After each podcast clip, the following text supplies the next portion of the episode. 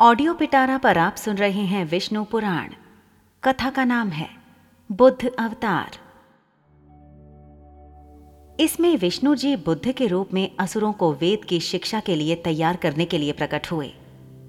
गौतम बुद्ध बौद्ध धर्म के प्रवर्तक थे। राजकुमार सिद्धार्थ के रूप में उनका जन्म पाँच ईस्वी पूर्व तथा मृत्यु चार ईस्वी पूर्व में हुई थी। उनको इस विश्व के सबसे महान व्यक्तियों में से एक माना जाता है।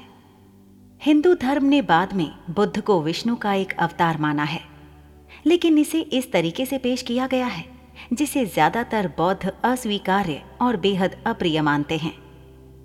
कुछ हिंदू लेखकों ने बाद में यह भी कहा है कि बुद्ध विष्णु के अवतार तो हैं, लेकिन विष्णु ने ये अवतार वेद का प्रचार करने के लिए नहीं बल्कि अंधाधुंध कर्मकांड और वैदिक पशु बलि रोकने के लिए किया था।